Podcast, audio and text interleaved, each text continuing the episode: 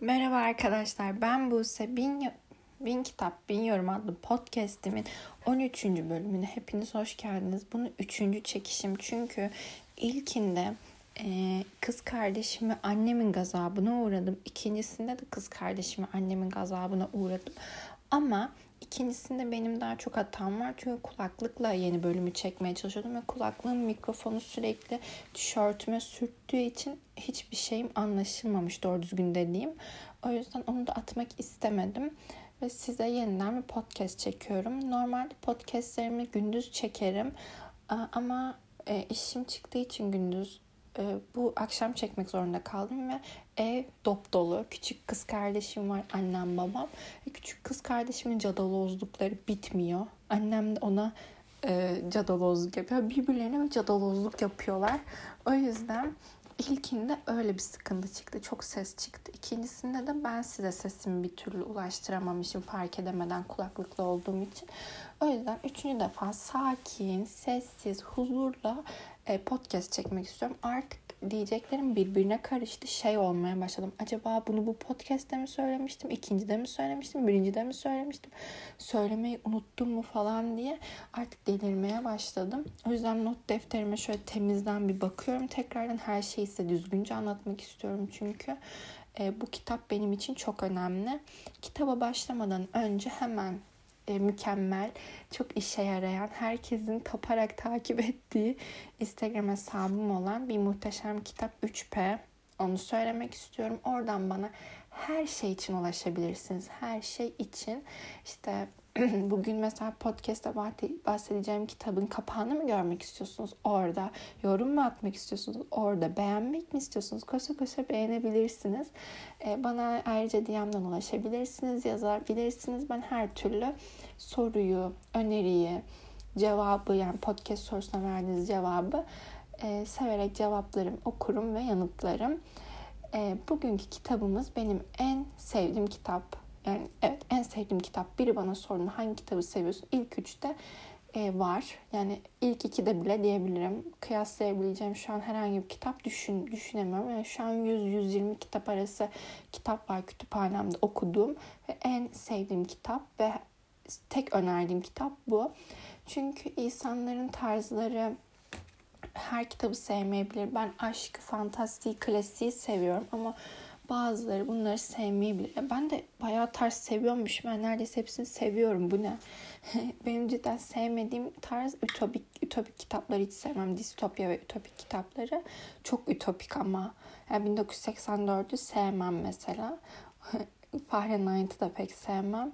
Hadi şimdi linç yiyormuşum. Nasıl sevmezsin? falan. Hayvan çiftliği de orta. Neyse, onları belki sonra yorumlarız. Yorumlayacağım pek sanmıyorum ama onları sevmem mesela. İşte aşkı, mesela Bridget Jones serisi gibi.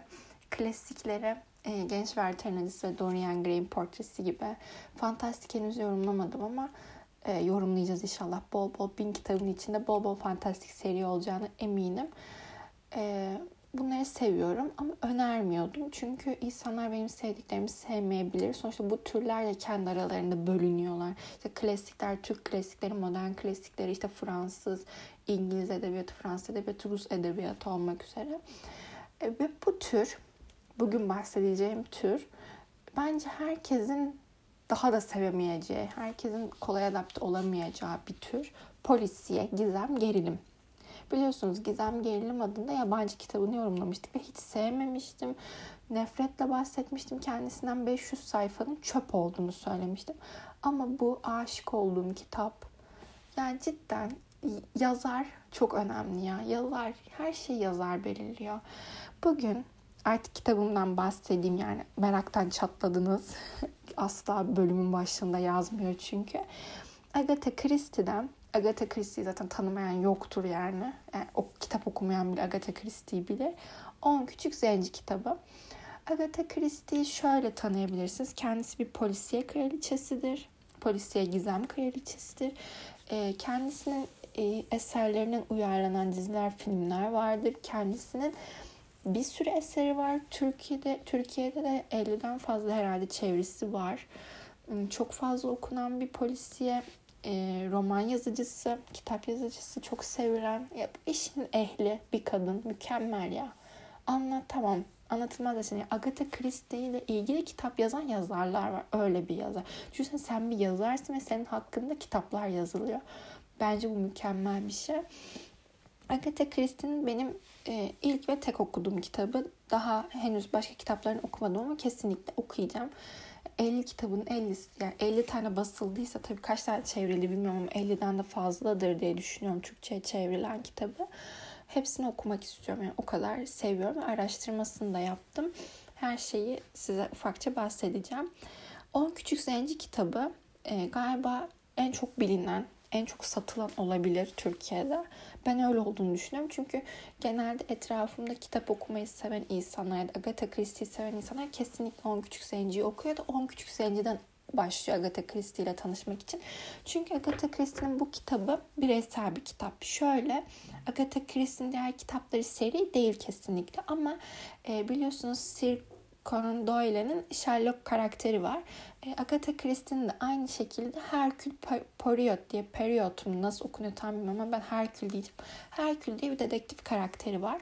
Ve çoğu kitabında, yani 50 kitabı mı çevrildi? 50 kitabının 35'inde bu Hercule karakteri hep dedektif olarak kitaplarda var. Ama bu bir serinin devamı ya da bir seri ilkini okumadan ikinci okuyamaz, öyle bir şey yok. Sadece yazar arka planda işte Hercule adlı dedektifin gelişimini gösteriyor. İşte biliyorsunuz kitaplar geçtikçe yaş alıyor, daha çok şey öğreniyor. Olayları belki daha hızlı çözebiliyor. Ama 10 Küçük Zenci kitabında ne Hercule var ne de yazarın önceki kitaplarla ilgili ithafı var. Yani bu kitap da böyleydi falan filan, bu cinayet böyleydi gibi öyle bir şey yok. Kitabımız Agatha Christie tekrar, yani 10 Küçük Zenci ve Altın Kitaplar yayın evi basıyor. Şu an ben bildiğim kadarıyla başka yayın evi basmıyor. Telif hakları Altın Kitaplara ait. Biliyorsunuz yabancı kitabında da bahsetmiştim. Stephen King'in de telifleri Altın Kitaplara ait. Agatha Christie'nin de. Ama Agatha Christie'nin büyük ihtimalle telif hakları gittiğinde her kitap evinin Agatha Christie'yi böyle özel baskı, özel seri, ciltli baskı falan diye basacağına adım kadar eminim. George Orwell'a aynısını yaptılar. Biliyorsunuz George Orwell'a can bayağı sömürdü. İşte Hayvan Çiftliği'nin özel baskısı yapıldı. 1984'ün ciltli baskısı yapıldı. Sömürdü. Telif hakları bittiğinde her kitap evi sömürmeye başladı. Şu an İş Bankası, İthaki, okunmayacağınız, yüzüne bakmayacağınız bazı yayın evleri bile onu çeviriyor ve basıyor. Artık George Orwell normal oldu. Ama eğer şöyle, tamam Altın Kitapların ben çevirisini beğenmiyorum ama hani bir kitap evi para verip telifini alıyorsa, can işte George Orwell'a yaptığı gibi ya da İş Bankası'na Stephen Zweig'a yaptığı gibi, işte Altın'ın yayınlarında Stephen King ve Agatha Christie'ye yaptığı gibi gidip parayla telifini alıyorsan ben onlardan okumayı tercih ediyorum. Çünkü onlar cidden yazara ve eserlerine önem veriyor demek bu ve çok ince bir davranış. Onlardan okunmasını ben kendimce tavsiye ederim. Ama dersiniz bu yayın evi daha güzel çevirmiş, bu yayın evi daha güzel kapak yapmış, içi daha güzel, ben onu okumak istiyorum. Okuyun. Çoğu yayın evi zaten artık çok iyi düzeylere geldi. Çoğu gayet iyiler. Yani kötü olanlar yok. Hem de bu Agatha Christie'nin kitabında Altın Kitaplarda ben o kadar çeviri sıkıntısı da çekmedim yabancıdaki gibi. Yabancıyı bence yayın evi de sevmedi. Editör falan da sevmedi. Aman bunu çok da bakmaya gerek yok falan dedi. O yüzden çevirisi biraz dandikti ama bunun çevirisinde herhangi bir sıkıntı çekmedim. Kitap 224 sayfa. Arka yazısı, çok kısa bir yazısı var. Asla spoiler vermiyor. Zaten yani polisiye, gerilim, merak, gizem kitabında spoiler da vermeyin yani. Epsilon yayın evini buradan kınıyoruz. Bridget Jones serisindeki spoilerlar yüzünden. Kitabın adından ufakça bahsedeceğim. 10 Küçük Zenci. Çünkü kitabın adı değişti. Kitabın adı artık 10 kişiydiler oldu. Çünkü zenci birazcık ırkçılık yani ifade ettiği için. Ama 10 kişiydiler de hiç olmamış. Çok saçma oldu. Yani 10 kişi ya da 10 kişiler olsaydı daha iyi olurdu. Orada işte geçmiş zamanı belirtmeye çalışmış falan. Hani artık gittiler bu hayattan gibisinden ama saçma olmuş. Ben pek beğenemedim. Ama 10 Küçük Zenci eğer rahatsız ediyorsa bir kesimi ve uygun değilse kesinlikle değiştirilmeli. Mantıklı olmuş. Kitabın orijinal adı herhalde böyle değildi. zencilikle ilgili bir şey geçmiyordu galiba. Şu an hatırlayamadım ama şu an kitabın orijinal ismini bulmaya çalışıyorum. Evet. Kitabın orijinal adı aslında tam Türkçe'ye çevirmek istersen hiç kimse yoktu gibi. Öyle bir şey oluyor. Hani 10 Küçük Zence daha iyi oluyor. 10 Küçük Zence aslında kitabın kitaptaki bazı yerlerden geliyor. Şöyle ilk olarak evin bir masanın üstünde 10 tane zenci diye aslında siyah renkte biblolar var. Bir oradan geliyor. Bir de evin her köşesinde olan 10 zenci tekerlemesinden geliyor. Onu kitabı konusunu anlatırken bahsedeceğim. Burada böyle işte hem tekerlemede zenci geçtiği için hem de biblolar siyah renkte olduğu için ona zenci ismi veriyorlar. O yüzden 10 Küçük Zence olmuş kitabın adı. Ama şu an yeni baskısında, ben bunu eskiden aldım yani bir yıl önce falan aldım herhalde. Bu baskısında da 10 Küçük Zence ama artık 10 kişiydiler diye bulunuyor. Ayrıca ben bu podcast'te kitabın dizisinden izledim. Mini bir dizisi. Ondan da bahsedeceğim.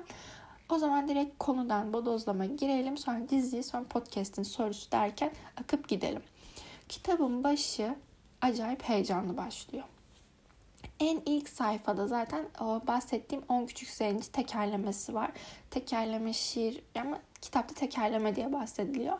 Onu bir okuyorsun, hafiften bir tırsıyorsun. Aha diyorsun, ne okuyacağım falan, merak başlıyor. Ve kitabın başında 8 tane mektup okuyoruz. 8 tane farklı mektup farklı kişilere gelmiş. Bu kitap mektupların bazılarında isim yazmıyor. Yani kimin yolladığı yazmıyor. Bazılarında U-N-O yazıyor. Bazılarında baş ismini unuttum ama Nancy Owen yazıyor. Yani bazıları ismi biliyor, bazıları bilmiyor. Ve her bir mektupta 2 kadın, 6 erkek olmak üzere farklı kişilere geliyor. Ve bunlar birbirleriyle asla tanışmıyorlar, görmemişler birbirlerini daha önce. Mektuplarda işte birine diyor ki bana bir iyiliğin dokundu, seni adadaki köşküme davet ediyorum. Biri diyor ki bana şurada şunu yapmıştın, seni adadaki köşküme davet ediyorum. İşte biri şu ortak arkadaşımız var, işte parti yapacağım gel falan öyle. 8 kişiyi çağrılıyor adaya. Zence Adası diye geçiyor bu adada. Ama 8 kişinin 8'i de mektubun yani geldiği kişiyi tanımıyor. Diyorlar ki ne güzel gideceğim, tatil yapacağım, kafam rahat, oh yatarım, kalkarım, yerim, içerim. Kimmiş umurumda değil. Eğer bana mektup geldiyse o beni tanıyordur. İlla benim onu tanımama gerek yok diyorlar. O zaman zaten bir hak ediyorlar başlarına geleceklerini. O ne saçmalık öyle. Beni tanımadığım bir arkadaşım çağırıyor adasına. Adası olan bir arkadaşım olacak ve ben onu tanımayacağım. O ne saçma iş ya. Neyse bu işte 8 kişi bir tren yolculuğu yapıyorlar. Sonra bir kıyıya geliyorlar. Kıyıdan bir sandala binip adaya gidiyorlar. Adaya gittiklerinde bir tane ev var. Bu ev de bayağı lüks, yalı yani. Kocaman köşk, saray.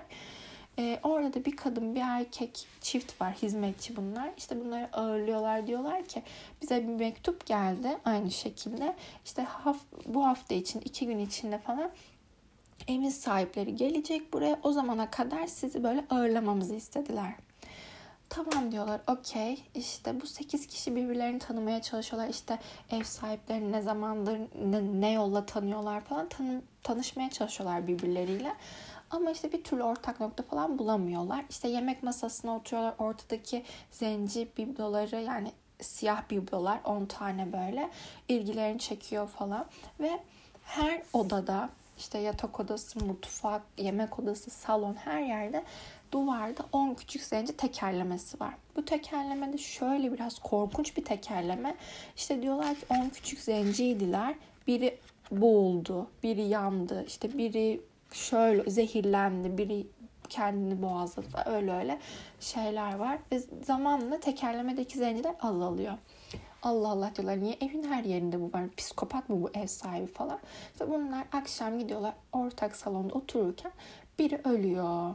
Haydi iş o zaman sarpa sarıyor çünkü 8 yani hepsi odanın içinde ve biri ölüyor. Adada kimse yok diye biliyorlar, nasıl bu olabilir diyorlar ve arkadan bir pat sesi geliyor, küt sesi geliyor ve gidip yemek odasına baktıklarında biblolardan biri kırılmış, 9 tane biblo kalmış. O zaman bunların bir tarafları tutuşuyor. Şimdi onu bahsetmeyeyim. Bir tarafları bayağı bir tutuşuyor. Ve olaylar buradan sonra sarpa sarmaya başlıyor. Çünkü başlarına olaylar geliyor. Birbirlerini suçlamaya başlıyorlar. Birbirlerine bok atıyorlar. İşte sen ettin, ben ettim, senin yüzünden, senin suçun falan diye ve kitabın ilerleyen sayfalarında bazı karakterler iç sorgulamaya geçiyorlar. İşte benim başıma bundan dolayı geldi, ben bunu hak ettim gibisinden. Kitap yani kitabın hiç ritmi düşmüyor zaten. Her sayfası heyecanlı, her satırı heyecanlı. Sonunda ama patlatıyor bombayı. Asla hayal etmeyeceğiniz biri çıkıyor diyeyim, biri çıkıyor. Benim asla ama asla aklıma gelmemişti. Okuyan bir arkadaşım ben de anlamıştım dedi ama bence anlaması çok zor. Çünkü bunların olmasının bir sebebi var ve o sebep açıklandığında bile ben çok şaşırdım. Çünkü sebep biraz saçma geldi ama düşününce dedim yani olabilir, tamam, hak verdim. Yani bunların olmasının sebebine hak verdim, eyvallah dedim. Kitap devamını anlatmayacağım. Çok güzeldi. Yalın, sade, okunabilir, ritmi hiç düşmeyen, tam tersine artan mükemmel bir kitaptı. Kesinlikle okunmalı, bak kesinlikle. Yani benim 10 üzerinden 9.9 verdiğim bir kitap. Dizisine gelecek olursak, dizisi kitabıyla tıpatıp aynıydı. Ben zaten kitabını bitirdim. Mini dizi olduğunu öğrenince, işte 4 bölüm ya da 5 bölümde birer saatlik mini dizi olduğunu öğrenince hemen gittim ve izledim ve bayıldım. O da güzeldi ama ben hani kitap mı dizi mi derseniz kesinlikle kitabı seçerim. Çünkü sizin hayal gücünüz her dizide ve filmden daha güzel bir ortam yaratıyor. Dizide öyle sapma falan yoktu. Gayet iyiydi ama dizide tabii ki de görsel efekt hani böyle çok kasvetli bir hava yaratılmıştı. Karakterler neredeyse hiç gülmüyordu bile. Hani gizem ve merak yaratılmaya çalışmıştı. Bir de dizide biliyorsunuz illa bir başrol olmak zorunda olduğu için bir kadın ve bir erkek karakteri özellikle öne çıkarmışlardı. Sivriltmişlerdi. Onların hayatlarına daha çok derinden inmişlerdi. Ama kitapta öyle bir şey yoktu. 10 karakterin 10'u da aynı değere ve öneme sahipti. Tabii sonunda öğrendiklerimizde biri daha çok ön plana çıkıyor ama dizide öyle değil. Dizide 2 karakteri daha çok ön plana çıkarıyorlardı ama dizisi bence izlenebilir. Fena değildi. Zaten mini dizi 4-5 saatinizi ayırdığınızda öğrenmiş oluyorsunuz. Ama kitap kesinlikle kitap yani benim için. O dizide daha önce de dediğim gibi hani en sevdiğiniz karakterler oynasa bile sizin hayal gücünüzdeki o ev, o karakterler, o yaşanan olay bambaşka bence. Ve podcast'in sorusuna gelelim. Podcast'in sorusu da polisiye türü hakkında aslında. Sizce polisiye türü olan kitaplar, gizem, merak olan kitaplar gerçek olma durumu, gerçek olma hissi sizde de oluyor mu? Şimdi şöyle açıklayayım ben. Polisiye kitaplar, yani mesela aşk kitapları ya da fantastik kitaplar zaten gerçekleşemez. Klasik kitaplar zaten yıllar önce yaşandığı için çoğu bir olay üzerinden insanlara mesaj vermeye çalışıyorlar. Onlar da pek gerçekleşmiyor. Hani günlük hayatta biri kötülük yapayım, ondan mesaj alsınlar demiyor yani.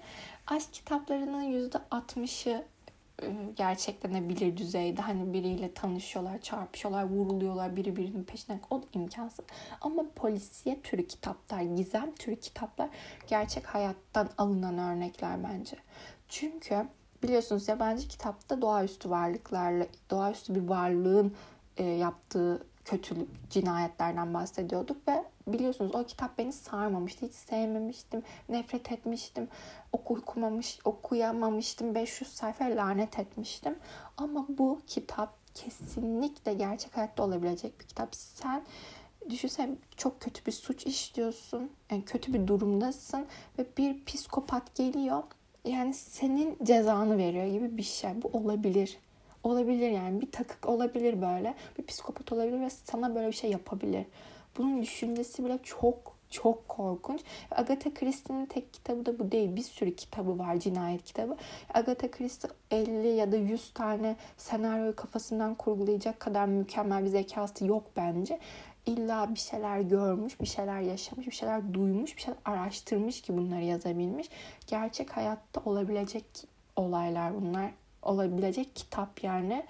Böyle düşününce beni çok geriyor. Okurken bazen 2 kere düşündüğüm yerler oldu. Hani dedim ya karakterlerin bazıları iç sorguya geçti. Acaba ben dedi bunu hak ettim mi? Benim şu olayım yüzünden mi benim başıma bunlar geliyor falan diye. Hani ben de böyle bir düşündüm, kötü bir şey yaptım mı? Benim başıma da böyle bir şey gelebilir mi? Etrafımdaki insanları düşündüm. Hani bana böyle zarar verebilirler mi? Kötülük yaptığım için falan diye. Beni geriyor yani polisiye kitaplar. Belki de o yüzden polisiye ve gizem kitapları insanı bu kadar geriyor. Gerçek olmaları geriyor.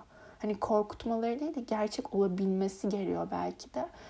O yüzden bence okunmalı, okutulmalı. Artı 13, hele artı 12 falan yani yaş olarak herkes okuyabilir. Yani bu kitabın yaşı veya şey yok bence. Gayet güzel, hoş, mükemmel, akıcı, süper. Ya bakın şimdi şu an bir kitap okuyorsanız bile bırakın ve gidin bu kitabı okuyun. O kadar net söylüyorum. Zaten 2 gününüzü alır en fazla. O kadar içine çekiyor.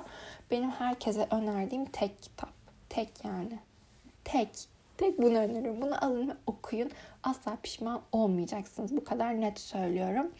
Bugün bayağı konuştuk. Yani 3. çekişime rağmen gayet iyi oldu. Umarım yine son dakika bir bombası olmaz. Ses olmaz yani. Çünkü ilk 2 podcastimde sürekli arkada bir ağlama sesi, bir koşuşturma sesi falan var. Ama bu gayet sakin ve güzel geçti. Ben her şeyden bahsettiğimi düşünüyorum. Gayet rahat, sakince anlattım. Hoş oldu. Ritmi asla düşmeyen, doruklarda olan mükemmel bir kitabı yorumladım bugün. Çok sevdiğim, çok severek okuduğum, etkilendiğim bir kitaptı. Herkese de okumasını öneriyorum.